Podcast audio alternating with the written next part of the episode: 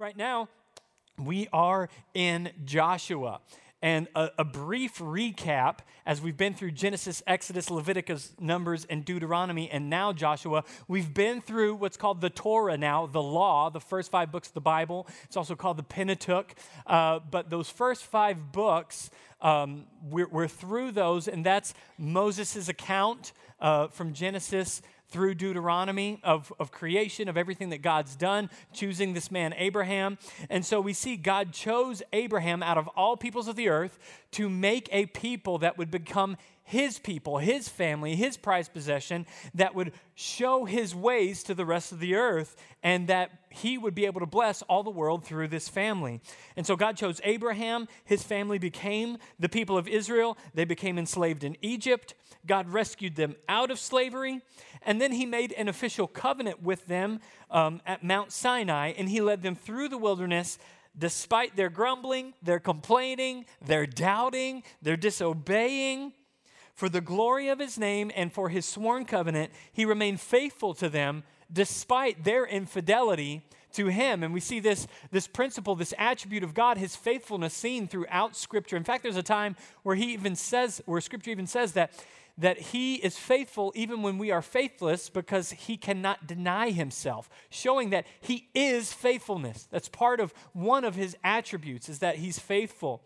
And so then we see as they got to the edge of the promised land, they set up camp, and Moses calls Israel one more time, one more time before he dies. He calls them to obey God, to love him, to serve him, to fear him, and to be faithful to him and to not become like the other nations and to not serve their gods and to, and to not uh, live in sin, but to be different, to be holy.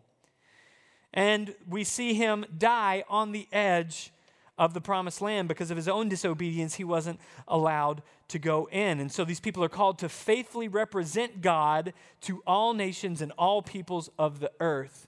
And that's where uh, Deuteronomy closes off with the death of Moses, the appointing of Joshua, and it's the exact same place where we see Joshua open up in chapter 1, the death of Moses and the appointment of Joshua. Now, before we go digging deep into the book of Joshua, um, it's important to consider its, its format and then also some other things that are kind of challenging in Joshua.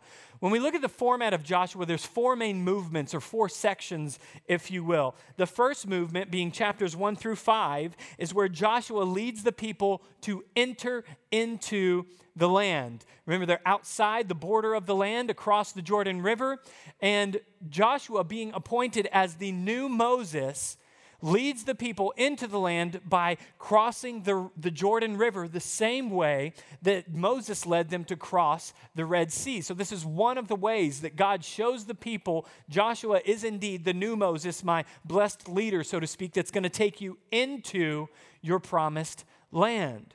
The second movement, chapters 6 through 12, is where Joshua leads the people to take the land, to take what was promised to them over 750 years prior. The third movement, chapters 13 through 22, is where Joshua divides the land and designates and gives it to the tribes as an inheritance. This tribe gets this section of land, this tribe gets this section of land. We see Joshua divides the land. And then finally, in the fourth movement, chapters 22, or I'm sorry, 23 and 24, Joshua calls the people to serve God in the land. Now, if you didn't notice, those four movements, those four sections, all point back to the land. And that's important that we notice this, that we're mindful of this as we get into Joshua as new covenant people who are, who are in the New Testament, who are living thousands and thousands of years after this. It's easy for us to see Joshua as just one more little chapter in the story, and it is one more chapter in God's story of redemption. But if we're not careful, we'll totally breeze through the fact that this is the promise of God, the, the, the first stage of the primary promise of God being fulfilled in the promised land that was promised over 750 years earlier to Abraham. The people are finally going into it. And so we need to be aware this is a huge deal hundreds of years, generation after generation after generation, these people, after Abraham to Isaac to Jacob to, to Israel to the nations, hundreds of years, they've been saying God's going to take us into that land He promised us. And for us today, we can draw encouragement from the same fact that God has promised for us a promised land as well, a, a kingdom where we will be with Him for eternity. And like many people in those days who went their entire life looking forward to the promise, we also, unless the Lord comes back tomorrow, which He very well could, we live our entire lives looking forward to the promise of God that we too have a land, have an inheritance. And this is what Hebrews 11 is pointing towards when it says, This person was faithful. Abraham was faithful. Moses was faithful. Joseph was faithful. Isaac, Jacob were faithful. Rahab, who we read about in Joshua, was faithful. Joshua was faithful. It goes through mentioning, mentioning all these people as people who were faithful as they looked forward to the promise that was given. And it says to a city that was not of this world, but to a heavenly city where we identify the same way with them, going, We are looking forward not to our hope in this life. Yes, we have hope with us now, the presence of God with us, but our ultimate hope is in the next life with the Lord. And that ought to be a comfort and a salve and a, a pillar of courage and strength to our soul when we look at the world today. Right? When we see what's going on in the world, man, I, there's a struggle, there's a wrestle. And, and I feel like America, we've got it pretty easy. It's really easy for us to forget our true home because we live in the most prosperous nation in the world. And we live more comfortable than the rest of the world. And it's easy for us to make our, make our home here. It's easy for us to become comfortable and love what we have here. And scripture warns us over and over and over. First John the apostle, he says, "Do not love this world nor the things of this world." That we look forward placing our hope to what is yet to come. And as we look forward to that as well, it causes us to be effective here in this blink, this vapor, this finger snap of a life that we live. Looking forward to that day helps us be faithful today. None of that was in my notes, so I guess somebody needed it. And so we see that Joshua is about the land, meaning the fulfillment of God's promises. We see Joshua lead the people into the land. We see Joshua conquer the land. We see Joshua divide the land. And then we see Joshua call the people to be faithful and serve God in the land. And as we go into Joshua, also comes some moral wrestling for Christians because we also see God command Joshua to go in and destroy kingdoms and people groups. And we start going, wait, huh? But, I, but God's good, right? Why would a good God send the Israelites in to wipe out an entire kingdom over here, an entire, in fact, all kingdoms in the entire land of Canaan? And we struggle with the fact that God tells Joshua to do this. And so there's a couple of things I want to really quickly point out. I spent too long on this in first service, so I'm going to try and be a little quicker this time. One, this isn't about ethnic cleansing or genocide. In fact, this has nothing to do with their ethnicity at all, and it has everything to do with their idolatry, their incredibly wicked living, in fact, we can learn about the Canaanites from some mentionings of them in the book of Leviticus in the law and also in Deuteronomy in the law. We can see where, Levit- where, where Canaan is mentioned as a land where there was rampant sexual immorality, there was incredible wickedness, and even to the extent that God told Moses in Deuteronomy to tell the people, don't be like the people of the land that you're going into who offer their children as sacrifices to, to their gods. They would burn their children alive as offered sacrifices to their gods who we know were not true gods. And so, when God is commanding Joshua and the Israelites to go in and conquer these people and destroy them in battle, we must recognize that God is judging sin. The same way that if we look back in, in uh, Exodus, remember when God is telling Moses, Go into uh, Egypt, you're going to tell Pharaoh this, I'm going to harden his heart, he's not going to let the people go, and I have elevated him so that I might show my wonders. And he told Moses You'll go in and I will judge Pharaoh and I will judge Egypt and I will judge their gods for their sin. And that's what we saw. Those 10 plagues were actually judgment on their sin, on their rebellion, on their wickedness, on the oppression that they had been inflicting on God's people for over 400 years. And so, the same way, this is the same scenario. The difference is that the agent of judgment in Exodus were the plagues. The agent, of judgment now is battle and the people of God who are coming in to conquer the people of Canaan. And so, we struggle with that, but we also must recognize when we consider that Scripture says the wages of sin is death, that God is so holy that we must understand what we perceive as the smallest sin. We like to rank them so that we can feel better about our sins that we struggle with. But what might be perceived as the smallest sin is judgeable by death before God. And so, any person that is giving given anything other than immediate death after sin is being given grace and mercy, common grace. The unbeliever who's breathing oxygen right now has been given common grace and mercy from God in that they're not killed. We all, every single one of us, deserve death before the holy God. And the Old Testament shows us that God is a lot holier than we think He is. We, we struggle with this stuff. We go, really, God, like, I mean, Adam and Eve they only ate a fruit that you told them not to eat. But we have to recognize that was God's creation rebelling against Him, disobeying Him, and inviting sin into His pure and holy creation. And so the consequences that we look at and go, gosh, that looks like a little bit of an overreaction, God. What we, the funny thing is that we never hear people say, we always hear people say, how could a good God judge people so severely or so harshly. It's funny that we never hear, how could such a holy God forgive such wicked people? And it's because we're sinners that we default to the other question because we recognize God's holiness would judge our sin.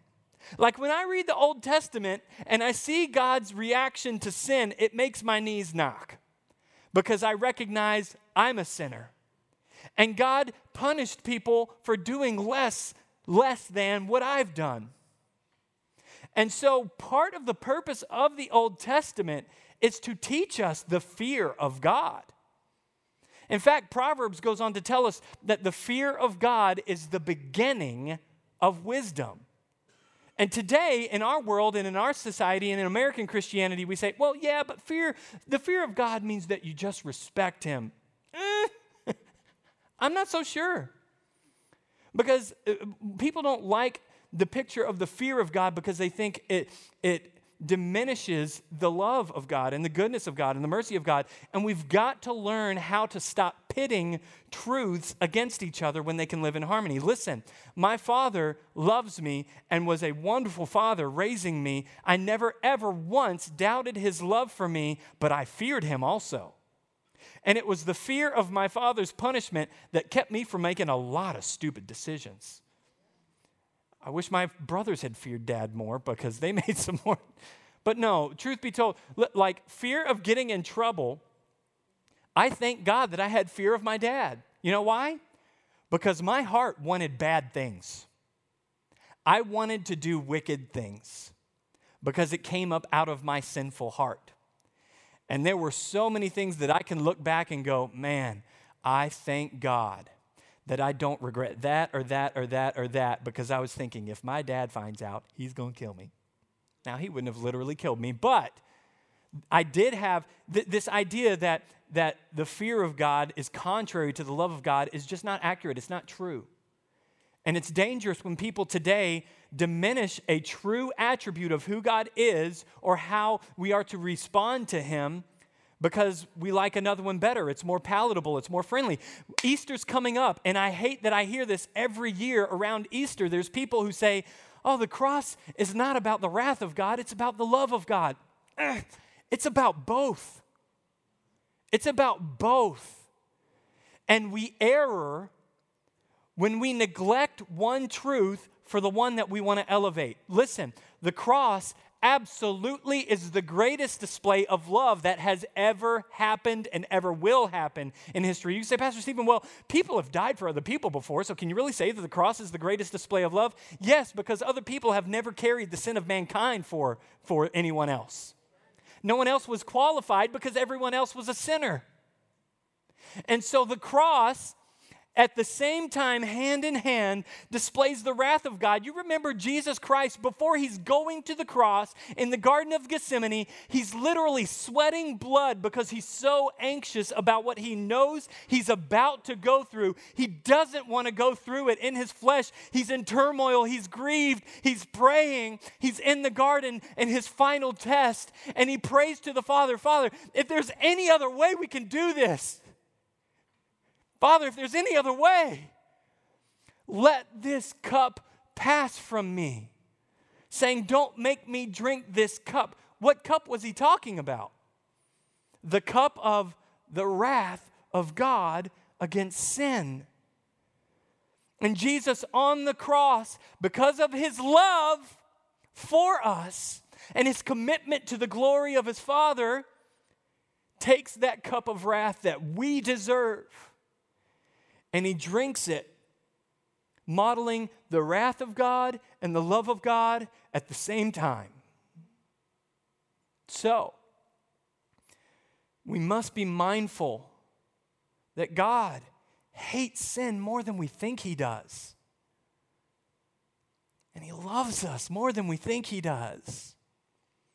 So when we read Joshua and we struggle with how could they just destroy an entire kingdom or city or people, we must recognize these are people who were incredibly wicked that deserved sin. It's no different than when God rightly judged the earth with the flood. Again, we think in our fallen minds that it's an overreaction. And God's going, actually, I'm being merciful because I picked a family to stay alive. Actually, I'm being merciful and not making Adam and Eve drop dead when I said, The day that you eat of it, you shall surely die. Thanatos, die that day we don't see that God is being merciful in that there's a people group, Jericho, who are evil, wicked Canaanites, and there's an evil prostitute, a sinner named Rahab in the city who has the fear of God and then joins God's people and is grafted into the family of God. We just look at judgment and death and, and oh my gosh, and we don't see the pervasive thread of mercy and grace and forgiveness. And so it's important also that we understand as we read Joshua that we recognize, and also throughout the Old Testament, that God always welcomes the repentant to Him. Because as the people of God, when, when Joshua sends the two spies into Jericho to check it out and survey it, they stop at this prostitute's house. Hopefully, you did your reading this last two weeks. And you see them stop at Rahab's house. Uh, many scholars say that it was also a hotel, an inn. And they, they get to this place to survey the land and, and check it out and go back and give a report to Joshua, these two spies. And Rahab says to them, our hearts, when we heard about what God did for your people parting the Red Sea, our hearts melted. Do you remember in Exodus all the times when God said, I'm going to do this and I'm going to do this and I'm going to do this? Do you remember those four words that He said why He was going to do all those things? So that you, well, five words, dang it. So that you will know. You remember that? He said, I'm going to do this, Moses, so that you will know that I'm the Lord. I'm going to do these things, Egypt, so that you will know that I am Lord over the earth. I'm going to do these things, Pharaoh, so that you will know. I'm going to do these things. You remember the time when it said, so that all the nations of the earth will know that He's the Lord? We fast forward 40 years to now, to Joshua, where we see that. Because this is 40 years after the Red Sea was parted and these people are going into Canaan and they get to Jericho and there's a prostitute who lives in the wall there in her house in the wall and she says, "We heard about what God did, your God did, parting the Red Sea so that you walk through it as on dry ground and that the that Pharaoh's armies were conquered there and it caused our hearts to melt within us with fear for that God." So that all the nations of the earth will know. This is 40 years later and hundreds of miles away. So we see the fulfillment of what God said as to why he was doing what he was doing, so that you will know, so that you will know, so that you will know, so that all people will know that I am the Lord in the earth.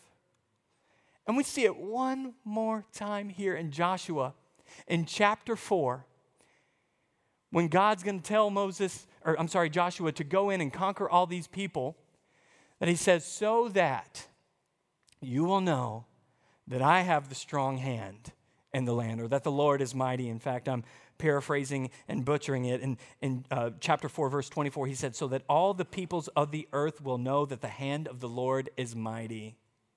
So, why didn't God just wipe out the people groups by himself like he did with, with Egypt, where he did these spectacular, miraculous things where the people of Israel didn't have to go into battle? Why didn't he do that? Well, if he had, there would have been a vacuum and other evil people would have come into the land. It would have been the same problem. Another reason, though, is because God wanted to show his presence with his people and his power over the nations so that you will know that the Lord is mighty in the earth. Let me say it one more time so that all the peoples of the earth will know that the hand of the Lord is mighty. Think about this.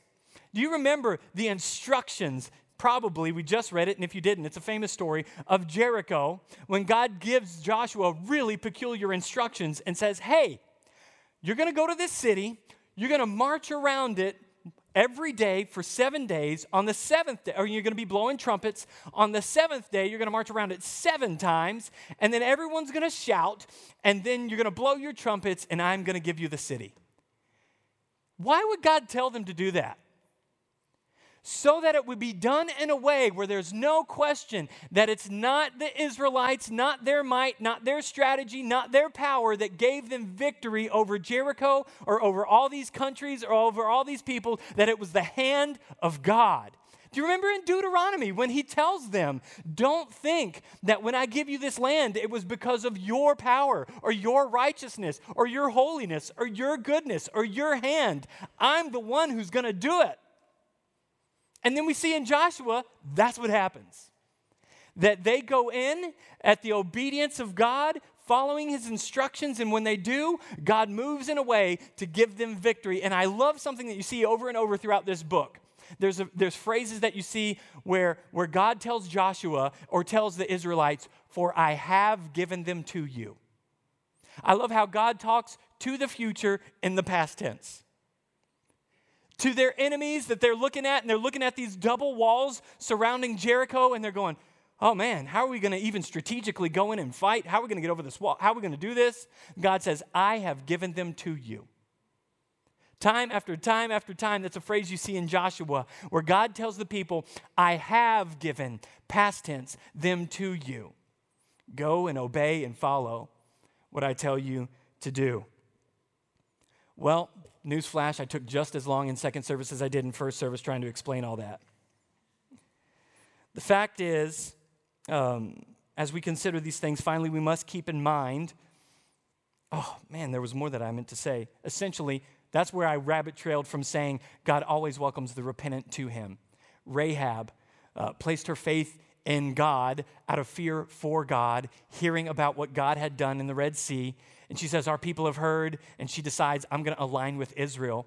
And we see she begins, she becomes a part of the people of God to the extent that in Hebrews chapter 11, she's mentioned among Abraham, Isaac, Jacob, Joseph, uh, Moses, all these faithful people of God who were obedient to God because of their faith. She's mentioned there. She's not even born an Israelite, she's a prostitute and she's mentioned in the, the catalog of faithful people of God in the Old Testament. Not only that, we see in James chapter, tw- uh, James chapter 2, where the, the Apostle James is making the case hey, if you really have faith in God, if you really believe in God, it will be seen in the way that you live. Faith without works is dead. And then he goes on to say, like Rahab the prostitute, who acted on her faith saying that her faith was revealed in the actions that she took, the things that she did. She's mentioned in James. Let's go one step further. Here's the real shocker, the real kicker is that when you're reading the opening chapters of Matthew, the genealogy leading to Jesus, Rahab is mentioned in the genealogies. Not even born a Jew, a prostitute who's grafted into the family of God and is mentioned in the genealogies. Why? To show us that this isn't just solely about this one little people group. And I'm reminded of Romans chapter 4, where the Apostle Paul, talking to the church at Rome, said, A true Jew is not one whose circumcision is of the flesh, but one whose circumcision is of the heart. Not those who are born of the seed of Abraham, but those who are people of God, children of Abraham, because of their faith their faith in God, believing God's word, believing who He said He is, and believing in what He's done and what He said He will do. So, God always welcomes the repentant to Him. Contrasted, that was in chapter 6 that we see Rahab saved because of her faithful actions. In chapter 7, we see a man named Achan who is condemned and destroyed as an Israelite because of his faithless actions. He disobeyed God and kept some of the spoils for himself. So that just shows, again, it's not solely just because you were born of Abraham. Any Jews in the house? Any? Nope. All of us are Gentiles. We should be really thankful that this is a principle that's true. That it is for those who fear God, love God, and place their faith in God that we are brought into the family of God. And finally, we must keep in mind that these stories serve a unique moment in Israel's history where God was giving the land he promised to his covenant people and judging the extreme sin and corruption of the Canaanites. In fact, apart from Canaan, uh, Israel was commanded to actually seek peace first with all peoples, all countries. In, in, Deuteronomy, they were given commands on their relationships with other nations, and they were commanded to seek peace with other countries and other nations. And so uh, that again affirms the judgment that God was bringing on the Canaanites. And so this is God protecting Israel and his promised land from being wiped out or overcome by the Canaanites, and his wanting to blot out those sins and practices of such evil people. He didn't want those, those beliefs, those gods, those practices being brought into his people. So, all of that to say, we cannot use these passages to condone violence on others. It's not why they're here. Rather, God is showing us his justice on human evil and his covenant promises to Abraham and his descendants. And this is 750 years in the making. Now, I was in first service going to read Joshua 1, chapter 1, verses 1 through 9, but because of time's sake, and I took so long going through all of that, and I took that time because I know this is something a lot of people struggle with and wrestle with. Um, but Joshua chapter 1, we see God tells Joshua, hey, Moses is dead. You're the new leader of the people.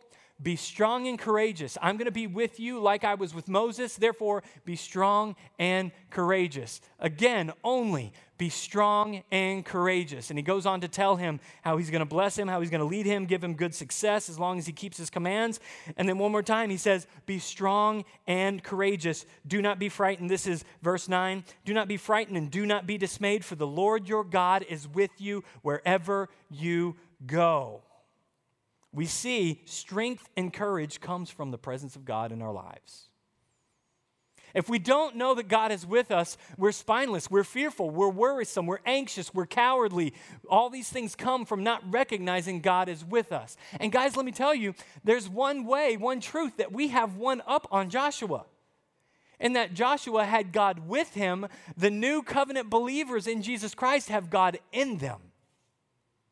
The Holy Spirit of God literally comes in and makes residence in our hearts, in our lives, where this is no longer something where we're trying to get into the presence of God or go in and out of the presence of God, that God's presence literally comes and indwells us and fills us. Which is why Hebrews, the author of Hebrews, echoes something that was said here in Joshua, saying, I will never leave you nor forsake you. We recognize that God is with us at all times because He's in us. He's with us everywhere we go. So when the culture says, you evil, hateful bigots, so when our culture says, you Christians are XYZ, and when they call us things and when they accuse us of things wrongly and falsely and they misunderstand us and label us, it is the presence of God in our lives indwelling us that gives us the courage and the strength to stay strong. And to consider the words of Jesus himself, who said, Blessed are you when people revile you and persecute you and say all sorts of evil things about you for my name's sake. That when people say things wrongly of us for our faith in Jesus Christ, we can go, Thank you, Lord, I'm blessed to bear your name. So I want to flip really quickly to Joshua chapter 4 or I'm sorry, Joshua chapter 5, we see that God tells him, Be strong and courageous, I'm with you. And then we see the spies go in and check out the land, and Rahab hides them and saves them. And then they go back and report to Joshua. And they're getting ready to go into the land and conquer these, these nations, these peoples. And God makes sure before they do that they circumcise all the males who hadn't been circumcised and that they observe the Passover. And from that, we see that God's preparation for battle is a lot less about sharpening your swords, it's a lot more about preparing your heart. God, God is not concerned with are their weapons good enough? He's not concerned about is their armor up to par? He's not concerned with do you have a good strategy to approach the city? His concern is are you right with me? For some reason in the wilderness, it seems they stopped circumcising their men. And so God says, You've got to circumcise your men, and you're going to observe the Passover, and then you're going to go in and take the land.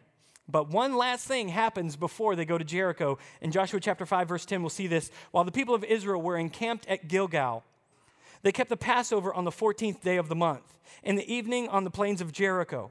And the day after the Passover, on that very day, they ate of the produce of the land, unleavened cakes, and parched grain. And the manna ceased the day after they ate of the produce of the land.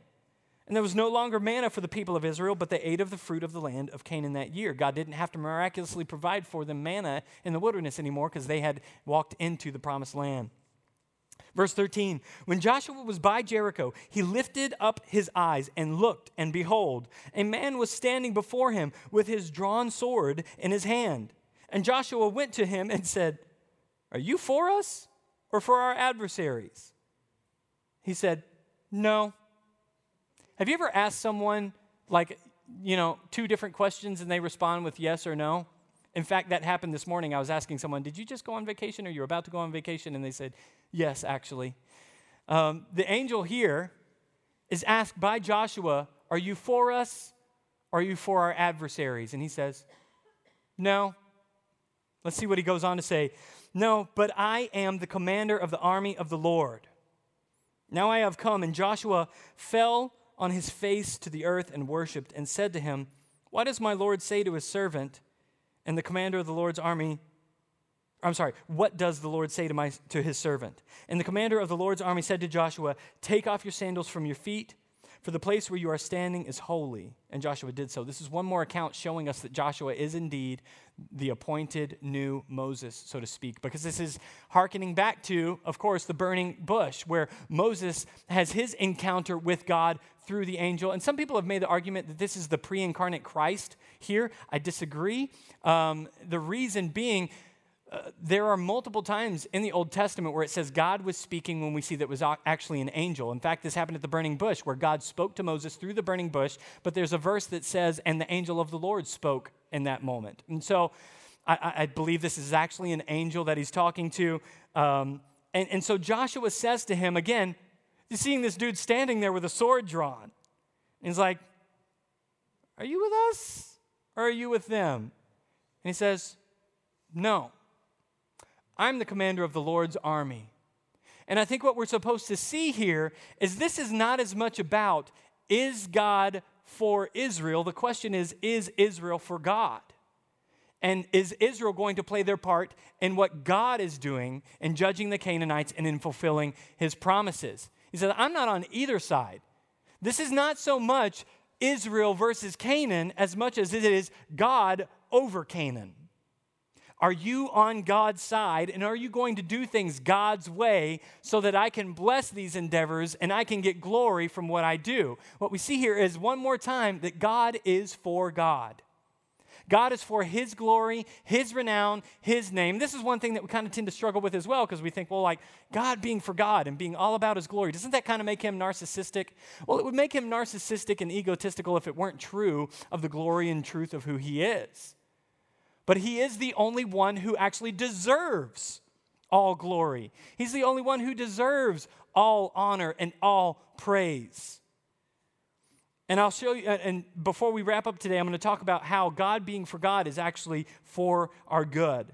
See, the conversation here shows us that the question is not whether God is on Israel's side, but is Israel on God's side. And that God being for God actually leads him to being, or causes him to be for us. We do see in Romans where it says, if God is for us, who can be against us? We will see in here in Joshua where he says, I, I conquered these people, I did this for you. And so we must recognize with Jericho, and as we consider all these things, when we look at all these battles, we see Jericho where the people march around and shout, and God gives them the victory. So there's no Israelite, there's no person in Jericho, there's no person in Canaan who's going, man, those Israelites are good warriors. Right? You're going, whoa, their God's legit. Right? When you hear that they just marched around the city, shouted, and the walls fell down, your only response is, whoa, either they're really loud or their God is God. And time after time throughout these battles, when they sin or disobey God, they're not given the victory.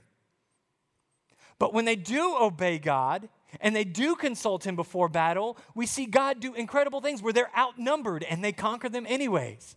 We see them do incredible things where they're having battle and they're having victory, and Joshua's like, We're running out of daylight. God, could you make the sun stand still? Could you make it stop? And God's like, Okay, cool. And no one, no one is going, man, those Israelites fight really well. Somehow they made the time feel like it stopped. No, they're going, their God must really be God. This is why God chose to do everything the way He did it for His name, His renown, His glory, and as we saw in chapter 4, verse 24, so that all peoples of the earth would know that the hand of the Lord is mighty. The Israelites don't get the glory. In fact, you recall in the end of Deuteronomy, when God's giving the commands to Moses and he's reiterating them one more time to the people, he says, Do not think this is because of your might and your strength and your holiness and your righteousness. In fact, you're stubborn and rebellious. But for my name's sake, I will give you the land. I will give you victory. I will take you in. I will provide for you. I will forgive you. Let's flip really quickly as we close to Joshua chapter 24. I'm going to have to paraphrase because I'm ranting too much today. Hopefully, you guys are doing this reading on your own time. If you haven't, I would invite you to do so because a lot of this will make a lot more sense to you if you have read it. But Joshua chapter 24, verses Let's look at uh, verses 14 and 15. This is after Joshua has now come to uh, age, old age himself. He knows he's about to die, just like, just like uh, Moses did. And so he, like Moses, is given one more plea, one more call to the people of Israel, saying, One more time, guys, be faithful to God. Don't stray off to the right or to the left. Meditate on the word of God day and night. Be faithful to Him. Obey Him. Don't serve the gods of the peoples around us. Let's serve our one true God. And from that, let's look at uh, chapter 24, verses 14 and 15. Now there were, therefore, the fear of the Lord or Joshua saying, Now therefore fear the Lord and serve him in sincerity and in faithfulness. Put away the gods that your fathers served beyond the river and in Egypt and serve the Lord. And if it is evil in your eyes to serve the Lord, choose this day who you're going to serve, who you will serve.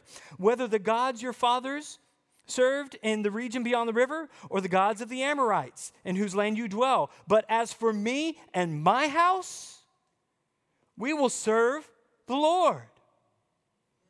And the same decision remains for us today that we must choose who we will serve. Are we going to serve ourselves? Are we going to serve our flesh? The, de- the desires of our sinful flesh? That is contrary and at war with us all the time against the Spirit to make us do evil and sinful things? Or are we going to serve the Lord where we walk in the Spirit and choose to resist the flesh, resist temptation, resist the enemy, and live in the freedom of Christ? We have a choice to make.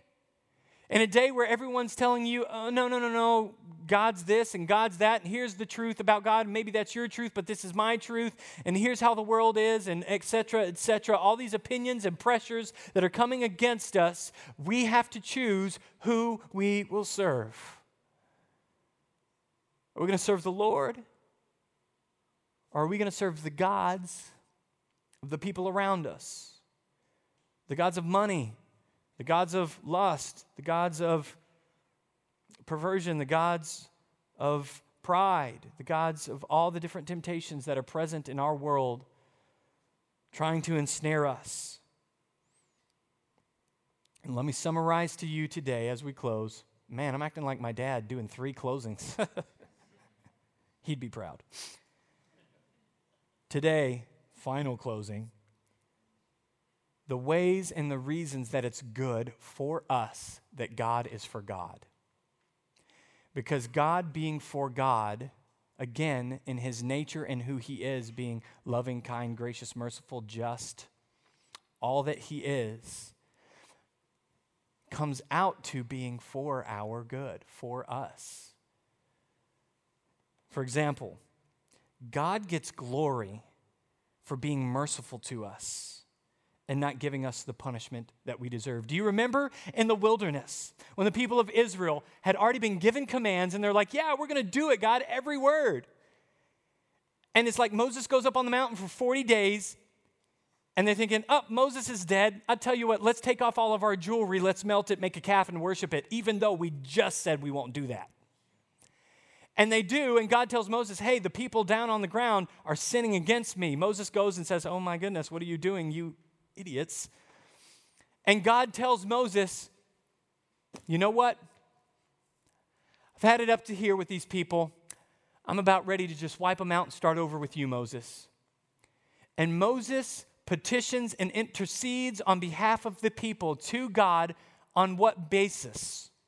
He says, God, if you wipe them out, then all the people of the earth are going to say that you weren't able to make your promise or keep your promise, that you weren't able to bring them into the promised land. For the glory of your name, be merciful and forgive them. And it is the glory of God's name, God being for God, that caused him to be merciful towards his people. It is good for us that God is for God. God gets the glory by being gracious to us and giving us all the blessings we don't deserve. That is good for us and it gives glory to God. God gets God gets glory for loving, valuing, and forgiving and reconciling rebellious sinners. He gets glory for that, and it's for our good. God gets glory for changing us into new creations, filling us with His Spirit, changing our hearts to where we do love God and do want holiness and do live to please Him, where we do live in a way that pleases God, unlike the Israelites. God gets glory from that, and it's good for us. God gets glory by answering our prayers in accordance with His will. He gets glory for saying yes, and it's good for us. God gets glory by leading us and guiding us. He's glorified by taking us through His perfect plan in this life and in this world. He gets glory from that, and it's for our good. God gets glory by giving us peace in the midst of turmoil. He's glorified when people see us at peace when we should not have peace. We're able to say, Man, God is so good, He's given me peace. That's all I can say. He gets glory from that, and it's for our good. God gets glory by giving us joy in the midst of sorrow. Will people look at our lives and they go, How can they be so happy when XYZ is happening in their life? How do they have joy? I don't understand that. And we go, I've got Christ. He's so good, I can't help but have joy even in the midst of my suffering. I've got all I need in Jesus Christ. I can be content in Him. Listen, that gives Him glory, and it's for our good. God gets glory by being so soul satisfying that we are able to be content with whatever we have and whatever we don't have because we have everything we need in Christ. How glorious does Jesus Christ look when we are able to go, yeah, Good times, bad times, I've got all I need. I'm content in Jesus Christ. That makes him look glorious to where we're not saying, I would be happy if only, or I'd finally be happy if I could, or if I could have this, or if I could achieve that, or accomplish this, or if I finally found my, sp- my special someone. When someone has Christ and we are so satisfied by him, that makes him look more glorious than anything else. And it's for our good. So if that means that the party isn't actually about me or us, how wonderful we are, how great we are, but it's actually about how wonderful, how kind, how gracious, how loving, how forgiving, how beautiful, how wondrous, how awesome God is. And I get to be a part of that. I get to be a beneficiary of that. Then let the glory belong to God. Let this not be about me, but about Him. The glory is His, anyways. It has always been His. It will always be His. He says, I will not share my glory with another. And when we align our lives with our purpose being to give glory to God, we reflect His goodness in our lives in a way that we don't until we recognize that. But as long as we see God as our little lackey, our little Santa Claus, our little genie who gives us what we want, we're not giving Him glory. But when we recognize He is the all, all satisfying, all sufficient God of all creation who has come in to make relationship with us, who has pardoned our sin, who has forgiven us our rebellion and brought us back close to Him, He's glorified. And we live in light of those truths. And we give Him glory by saying no to sin. We give Him glory by saying yes to righteousness. We give him glory by obeying his word, by meditating on it, by gathering to worship him, by serving him, by giving to his purposes. So, choose you this day who you will serve.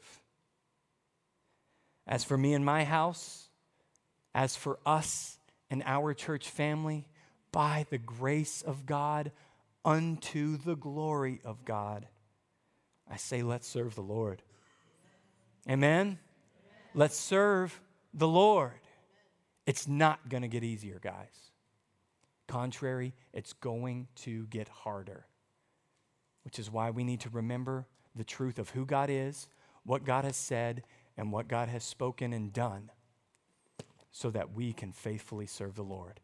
Lord, we thank you for your word. We thank you for the call that you have placed before us to choose you, to choose life, to choose your blessing. God, I ask today if there's anyone here who does not know you, who has not come to saving faith in Jesus Christ, that by your Holy Spirit you would help them say, see today their need to repent of their sins because there is wrath stored up against the sin of mankind. But that sin and that wrath has been paid for by the blood of Jesus Christ on the cross. Lord, I ask that you would open eyes today to see the need for a Savior, to come to saving faith and come to repentance. That you would change hearts, fill people with your Holy Spirit, and make them new today. That by your grace we could choose to serve you, follow you, and serve you, and give glory to you in all that we do. In Jesus' name, amen.